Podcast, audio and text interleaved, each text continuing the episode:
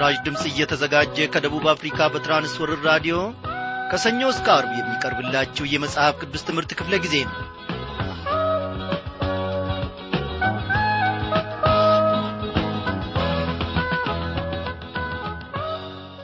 እንደምን አመሻችሁ። በጌታ የተወደዳችሁ ክብሯን አድማጮቼ እግዚአብሔር የተመሰገነ ይሁን። ዛሬንም ደግሞ እናንተን በያላችሁበት ስፍራ ጠብቆ እኛንም በሰላም ውስጥ ጠብቆን እንደገና በዚህ በአየር ሞገድ አማካኝነት እንድንገናኝ ፈቃዱ ሆኗል።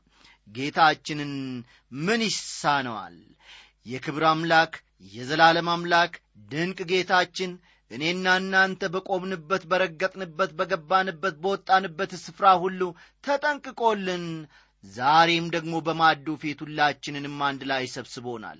በጌታ መንፈስ ቅዱስ አስተማሪነት እግዚአብሔር አምላካችን ዛሬም ደግሞ ድንቅን ነገር ይናገረናል።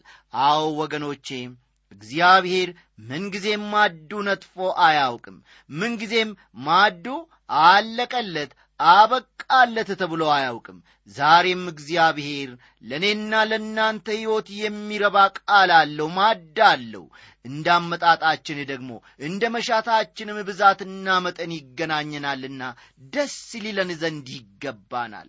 እግዚአብሔር አምላካችን ዘመናትን ሁሉ አሳልፎ ለብቻው የሚኖር ድንቅ የሆነ ሀያል አምላክ ነው። ስሙ ለዘላለም እየተመሰገነ ይሁን።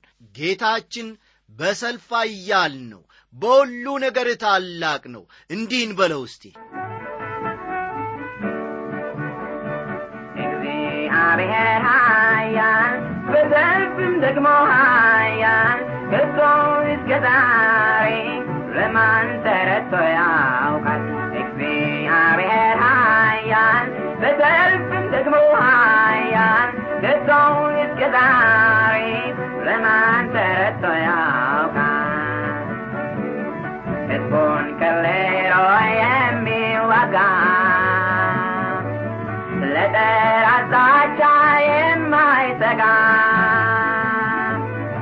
ብድራትን መላሽኝ አምላክ ይርታ እንጂ መረታትን አያው ይርታ እንጂ መረታትን አያው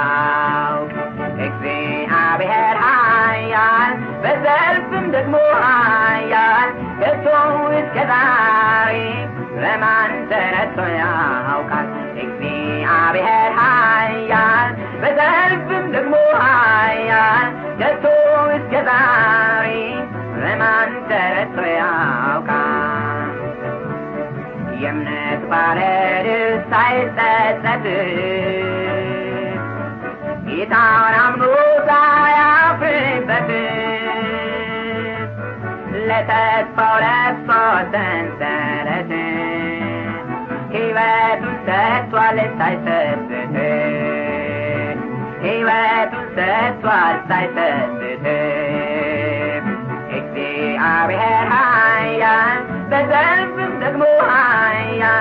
ግቶ እስከ ዛሬ ለማን ተረድቶ ያውቃል እግዚአብሔር ኃያል በሰልፍም ደግሞ ኃያል። ግቶ እስከ ዛሬ ለማን ተረድቶ ያውቃል አንተም በኃይሉ ነስተህ በቶን ተፈትነህ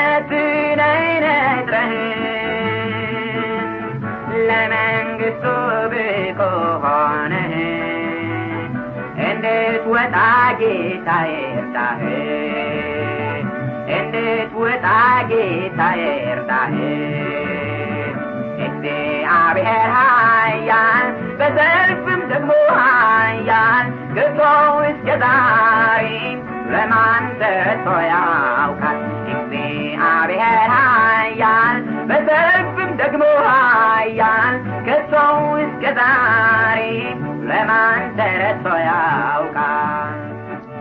ወገኖቼ እግዚአብሔር በማንም በምንም ተረድቶ አያውቅም። እግዚአብሔር ቃሉን ያከብራል። እግዚአብሔር ለቃሉ የሚረታ አምላክ እንጂ ለማንም የሚረታ አምላክ አይደለም። እግዚአብሔር ቃሉን አክባሪ ነው። ድንቅ ጌታ እኔና እናንተን በዚህ ሊመራን ይፈልጋል ይሻል። ልባችንን ሕይወታችንን እንስጠው። ተስፋዬ ጋቢሶ በዚህ ዝማሬ ስላገለገለን እግዚአብሔር ይባርከው እያለን ወደ ዕለቱ ጸሎታችን እናልፋለን። እናመስግን። እግዚአብሔር ሆይ ስለ ወደድከን እንወድሃለን። ስምህን ከማመስገን በስተቀር ስምህን ከፍ ከማድረግ በስተቀር በምስጋናም እግዚአብሔር ሆይ ወደ አንተ ከመቅረብ በስተቀር ሌላ ምን እንሰጥሃለን።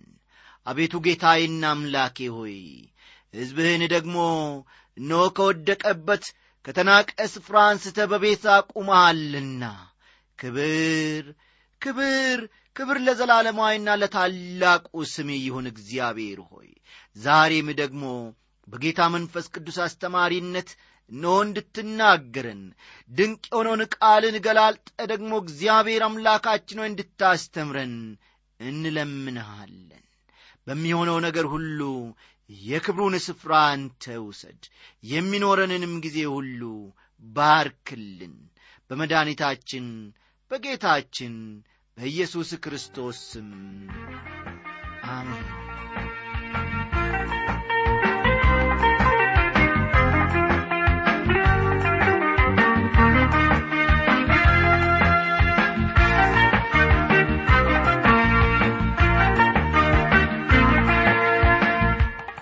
ውድ አድማጮቼ ባለፈው ምሽት ክፍለ ጊዜ ጥናታችን ወንዶችና ሴቶችን የሚመለከት ሕግ ስለ መሰጠቱ ግድያን ባሪያ ፈንጋይን የመሳሰሉትን ሕግ ስለት መሰጠቱ አንዳንድ ነገሮችን ስንመለከት ነበረ።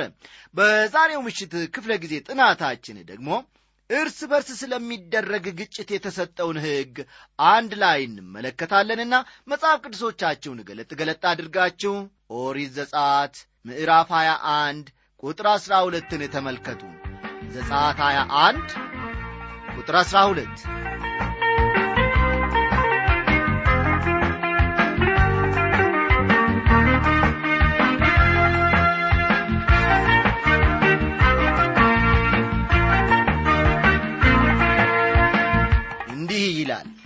ሰው ሰውን ቢመታ ቢሞትም እርሱ ፈጽሞ ይገደል ይላል። መንግሥት ወንጀለኛን በሞት መቅጣት እንደሚገባው ይህ ጥቅስ መሠረት ሊሆን ይችላል ማለት ነው። አንዳንድ ሰዎች አትግደል የሚል ትእዛዝ ስለተሰጠ ብቻ መንግሥትም ወንጀለኛን መግደል የለበትም የሚል መከራከሪያ ነጥብ ያቀርባሉ። ለእስራኤላውያን ግን ወንጀለኛን በሞት እንዲቀጡ ነበር እግዚአብሔር የነገራቸው። ቁጥር 13 ባይሸምቅበትም ነገር ግን እግዚአብሔር ድንገት በእጁ ቢጥለው የሚሸሽበት ስፍራን ያደርግልሃለው ይላል በፓሌስቲና ወይም በፍልስጤም ስደተኞች ሸሽተው የሚጠለሉባቸው ስድስት ከተሞች ነበሩ። ሳያስበው ሰው የገደለ እንዲሸሽባቸው እነዚህ ከተሞች ምቹ በሆነ ስፍራ ነበር ያሉት። ነገሩ እስኪጣራ ድረስ ስደተኛው እዚያው ይቆያል። ስለ ስደተኞች ከተማ ወደፊት ብዙ የምንማረው ብዙ የምንለውም ነገር ይኖረናል። ቀጠላ አድርገን ደግሞ ቁጥር አሥራ አራትን እንመለከታለን። ሰው ግን ቢደፍር ባልንጀራውንም በተንኰል ቢገለው እንዲሞት ከመሠዊያዬ አውጥተ ውሰደው ይላል። አንድ ሰው በቂም በበቀል ተነሳስቶ ሌላውን ሰው የገደለ እንደሆነ ይገደላል። ከሚደርስበት ጥቃት ለመከላከል በሚያደርገው ግብግብ ሰው የገደለ እንደሆነ አውቆ አላደረገውምና ጉዳዩ ነፃ ይሆናል ማለት ነው። ቁጥር 15 አባቱን ወይም እናቱን የሚመታ ፈጽሞ ይገደል ይላል። ይህ ቤተሰብን የሚመለከት ትእዛዝ ነው። ቁጥር 16 ሰውን ሰርቆ ቢሸጥ ወይም በእጁ ቢገኝ እርሱ ፈጽሞ ይገደል ይላል። በምንም አይነት ሁኔታ እግዚአብሔር ወገኖቼ ባርነትን አይደግፍም እንዲያውም ያወግዘዋል። ባርነት በዚያ ወቅት የተለመደ ሥርዓት ነበረ። በኋላ ግን እግዚአብሔር መፍትሔውን ሰጥቷል ከቁጥር 17 እስከ 19 ያለውን ተመልከቱ። አባቱን ወይም እናቱን የሚሰድብ ፈጽሞ ይገደል።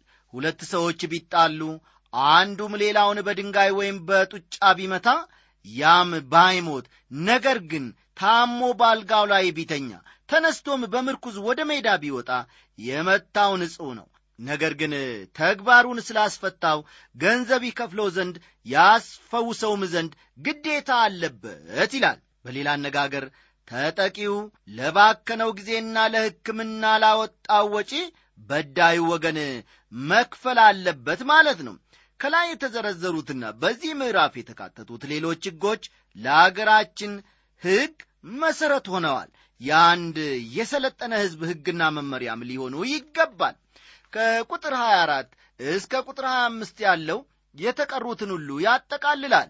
ዐይን በዐይን ጥርስ በጥርስ እጅ በእጅ እግር በእግር መቃጠል በመቃጠል ቁስል በቁስል ግርፋት በግርፋት ይከፈል ይላል። በሌላ አነጋገር እነዚህ ሁለት ጥቅሶች ስለ አጸፋ ምላሽ ነው የሚናገሩት። ለሰው ሕይወትና ንብረት ዋስትና እንዲኖር ከተፈለገ ሕግና ሥርዓትም እንዲሰፍን ከተፈለገ የግድ ሕጉን የሚያስፈጽም አካል እንዲኖር ያስፈልጋል ሕግን የምንፈጽመው ደህንነትን ለማግኘት አይደለም። የዳነው በጌታ በኢየሱስ ክርስቶስ ጸጋ ነው። እግዚአብሔር ስለዚህ አድራጎቱ እጅግ የተመሰገነ ነው የምዕራፍ 21ን ትምህርት እንግዲህ እዚህ ላይ አበቃል በቀሪው ሰዓታችን ደግሞ የምዕራፍ 22ን ትምህርት አንድ ላይ አብረን እንመለከታለን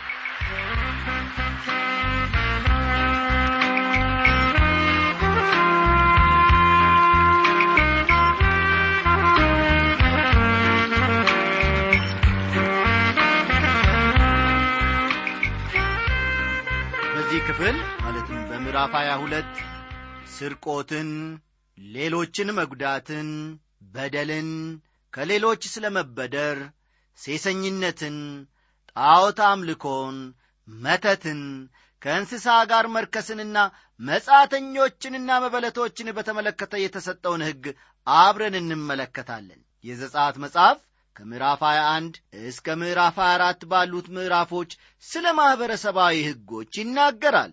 እነዚህ መሠረታዊ ሕጎች ለሰለጠነው ማኅበረሰብ መሠረት ሆነዋል። የንብረት ባለቤትነትን የሚመለከት ሕግ በተመለከተ እስቲ አንዳንድ ነገሮችን እንመልከት። በዘመናችን አንዳንድ ሰዎች ስህተት ምንድን ነው? ትክክልስ ምንድን ነው በማለት ይጠይቃሉ። አንዳንዶች ደግሞ ስህተትም ሆነ ትክክል አንጻራዊ ናቸው ይላሉ። አንድ ቀን በእግዚአብሔር መኖር ከማያምን የኮሌጅ ፕሮፌሰር ጋር ስለዚሁ ጉዳይ እየተነጋገርኩ ነበር ብለው ዕውቁ የመጽሐፍ ቅዱስ ምሁርና የጌታ ባሪያ የሆኑት ዶክተር መጊ አንድ ጉዳይ አጫወቱን። እንዲህ አሉ ስህተትም ሆነ ትክክል በአንጻራዊነት መታየት እንዳለባቸውና እርሱ ትክክል ብሎ በሚያስበውና እኔ ትክክል ነው ብዬ በማስበው መካከል የምስራቅንና የምዕራብን ያክል ርቀት ሊኖራቸው እንደሚችል ይህ የኮሌጅ ፕሮፌሰር ነገረኝ ካሉ በኋላ ቀጠል አድርገው ከዚሁ ጋር አያይዞም አሉ። ለመሆኑ አንተ እንዲህ ያለ የማያወላውል መደምደሚያ ላይ የደረስከው ምን መሠረት ስላለህ ነው? በማለት ላቀረበልኝ ጥያቄ እኔም አሉ እኔም የእግዚአብሔርን ቃል መሠረት ስላደረግኩ ነው ብዬ መለስኩለት። አያይዤም የእኔ ተፈጥሮ ልክ እንደ እርሱ ተፈጥሮ እንደሆነ በአንዳንድ ሁኔታዎችም እንደ ፕሮፌሰሩ ሁሉ እንደምሸነፍ እግዚአብሔር ግን ራሴን የምለካበት ሚዛን እንደ ሰጠኝ ነገርኩት አሉ። እስቲ ቀጠላ አድርገን ደግሞ ከዚሁ ክፍል ቃሉ የሚናገረውን እንመልከት። ሰው በሬ ወይም በግ ቢሰርቅ ቢያርደው ወይም ቢሸጠው በበሬው ፋንታ አምስት በሬዎች በበጉም ፋንታ አራት በጎች ይክፈል ይላል። ለምን ለአንድ በሬ አምስት በሬዎች ለአንድ በግ ደግሞ አራት በጎች መክፈል እንደ ተፈለገ እኔ አላውቅም። ከአዲስ ኪዳን እንደምንመለከተው ዘኬዎስ ስለዚህ ሥርዓት የሚናገር ይመስላል። ዘኬዎስ ግን ቆሞ ጌታን ጌታ ሆይ ካለኝ ሁሉ እኩሌታውን ለድሆች እሰጣለሁ። ማንንም በሐሰት ከስሼ እንደሆንኩ አራት እጥፍ መልሳለሁ ይላል። ሉቃስ 19 ቁጥር ስምንትን ተመልከቱ። ይህንን ያለው በሙሴ ሕግ ስለሚያምን ነው ማለት ይቻላል። አንድ ሰው የሌላውን ንብረት ካጠፋ እንዲከፍል የአገራችን ሕግ ያስገድዳል።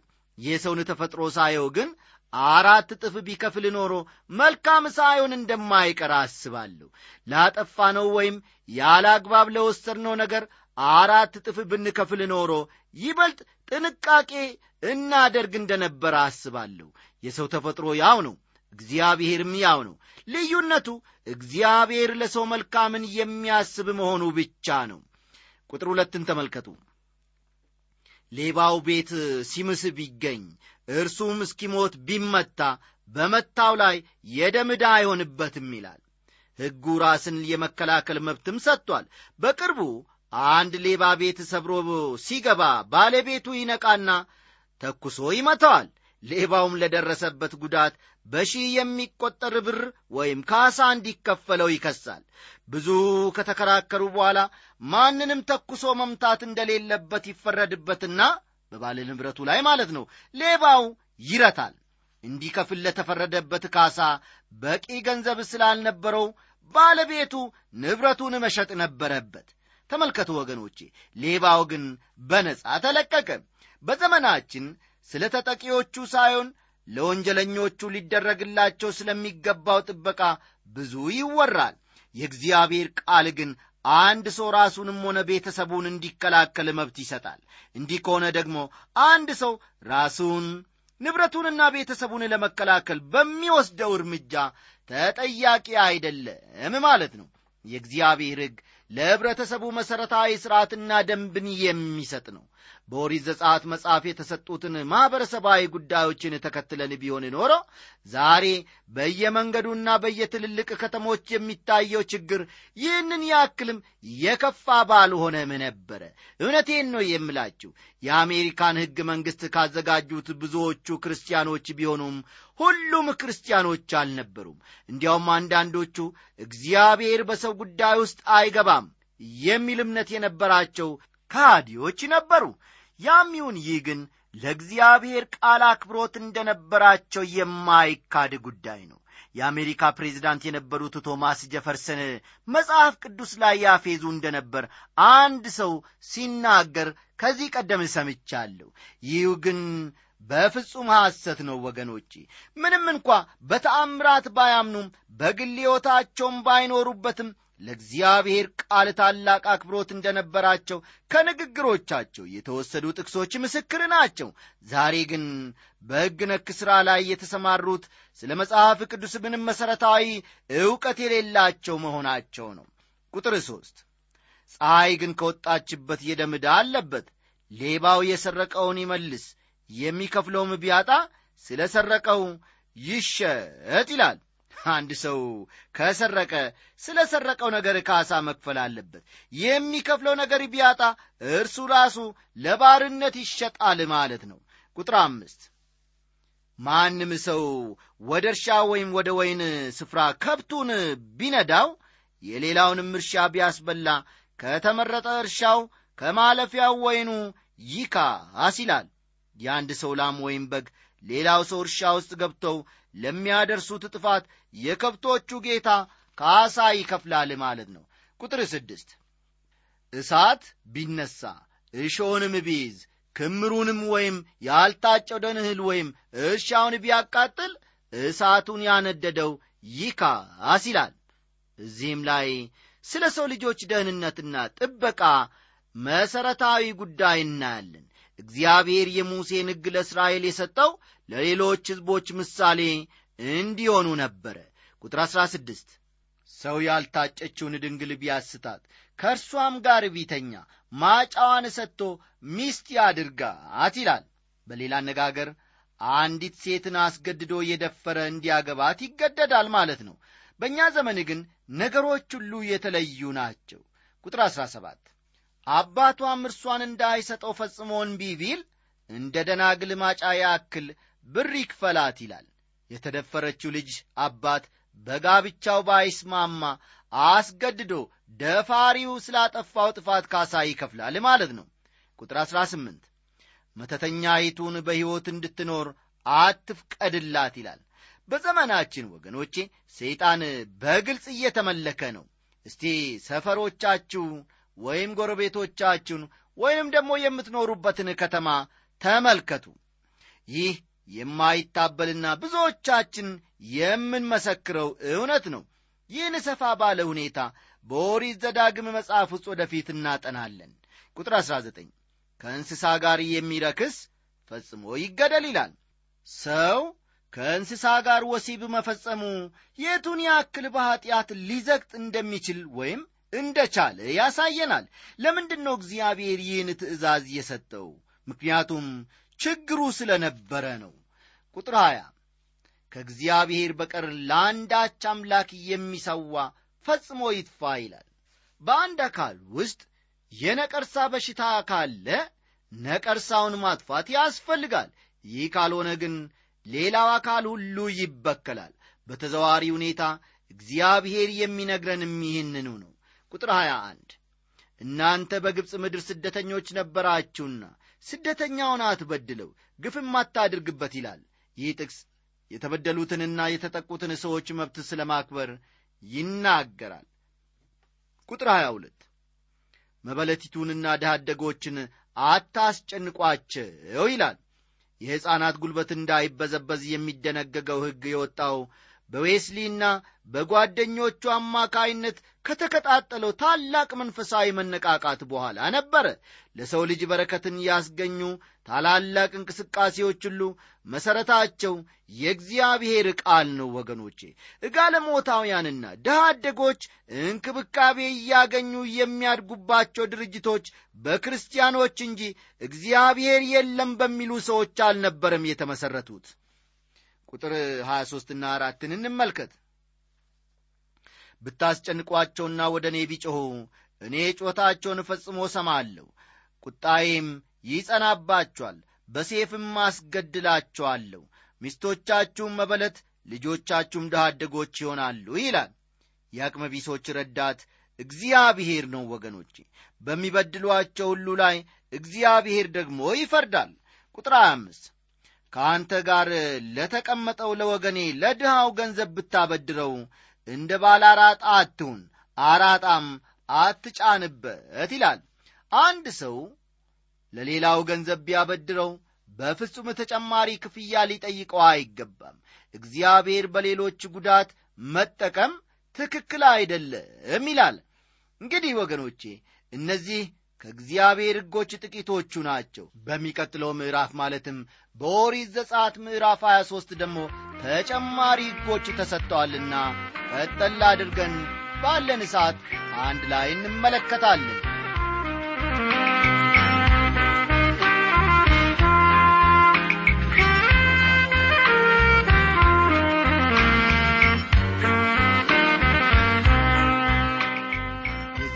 ምዕራፍ 23 አብይ ሐሳብ አድርገን የምንመለከተው ስምን ስለ ማጥፋትና ሐሰተኛ ምስክር ስለ መሆን ስለ ፍትሕ ስለ በጎ ምግባር ስለ ዕረፍት ዓመት ስለ ሰንበት ስለ ጣዖት አምልኮ ስለ ሦስቱ በዓላትና ስለ መሥዋዕት ሕግ በዚህ ምዕራፍ ውስጥ ተካተው እናገኛቸዋለን።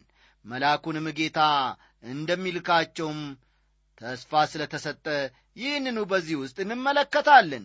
እስቲ ቁጥር አንድን ፈጠን ብለን እናንብበው። ሐሰተኛ ወሬ አትቀበል ሐሰተኛ ምስክርም ትሆን ዘንድ ከኀጢአተኛ ጋር እጅህን አታንሳ ይላል።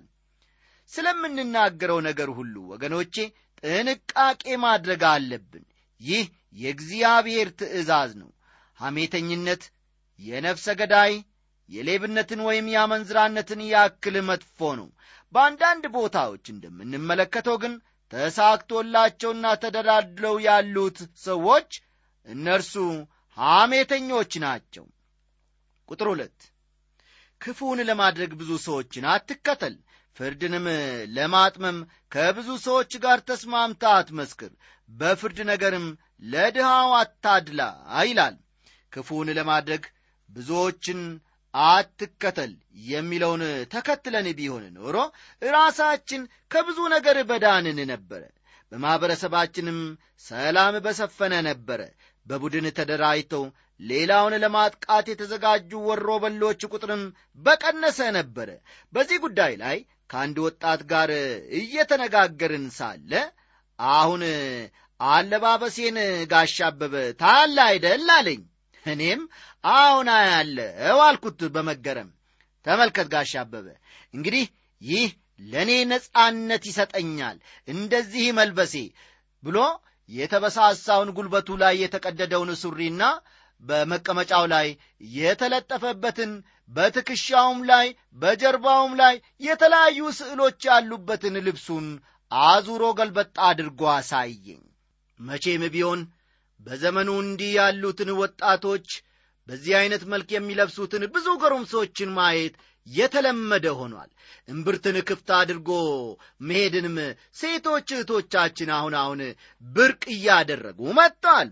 ልክ እንደ እርሱ የሚለብሱ በሺህ የሚቆጠሩ ወጣቶችንም ማየቴ ብዙ በእጅጉ ትዝ አለኝ። እኔም ለዚህ ወጣት ስማ አልኩት።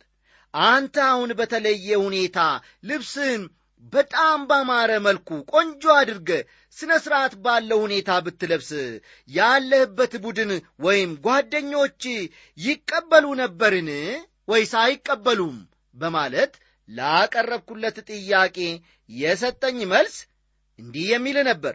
አዩ ጋሽ አበበ እነዚህ ጓደኞቼ እኔ በተለየ መልኩ አሁን ሥርዓት ያለውን ልብስ ብለብስ በፍጹም አይቀበሉኝም የሚል ነበረ ባጭሩ የሚቃወሙትን መቃወም የሚሰድቡትንም ሰዎች መሳደብ ይጠበቅብሃልን? በማለት ላቀረብኩለት ጥያቄም እንዴ? አዎና እኔ እነሱ ከተሳደቡ እኔም መሳደብ አለብኝ። እነሱም ከተደባደቡና ከቀሞ መደባደብና መቀማት መቻል አለብኝ ሲል መለሰልኝ።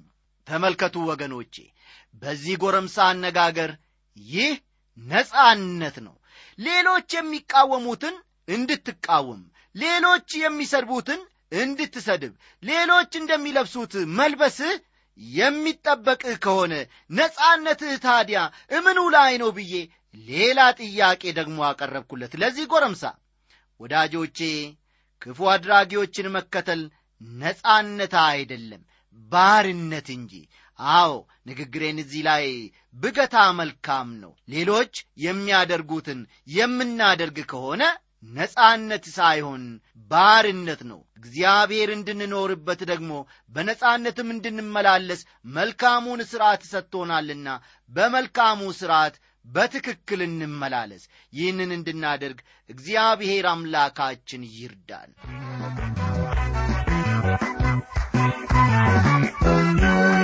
ክብር የሚገባው ማነው ቢባል? ካንተ በቀር የለም ካንተ የሚገባው ማነው ቢባል? ካንተ በቀር የለም ካንተ በቀር የለም ሞገሳ የሚገባው ማነው ቢባል? ካንተ በቀር የለም ካንተ በቀር የለም አምልኮ የሚገባው ማነው ቢባል? ካንተ በቀር የለም በቀር የለም በአንተ ደስ ይለኛል ሐሴትም አደርጋለሁ የምስጋናው ቀኔ በፊትህ እገኛለሁ በአንተ ደስ ይለኛል ሐሴትም አደርጋለሁ የምስጋና ቀኔ በፊትህ እገኛለሁ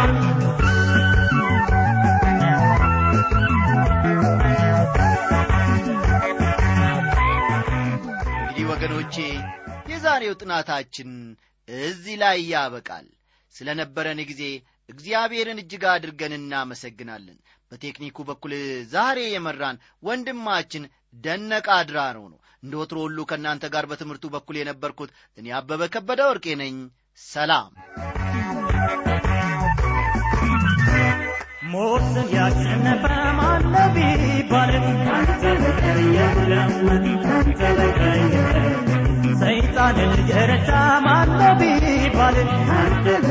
የለም ካንተ በቀር የለም። ጸሎትን የሚሰማ ማነው ቢባል?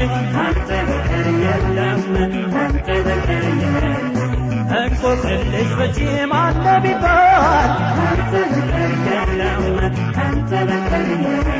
በአንተ ደስ ይለኛል ሐሴትም አደርጋለሁ የምስጋና ቀኔ በቤትህ እገኛለሁ በአንተ ደስ ይለኛል ሐሴትም አደርጋለሁ የምስጋና ቀኔ በቤትህ እገኛለሁ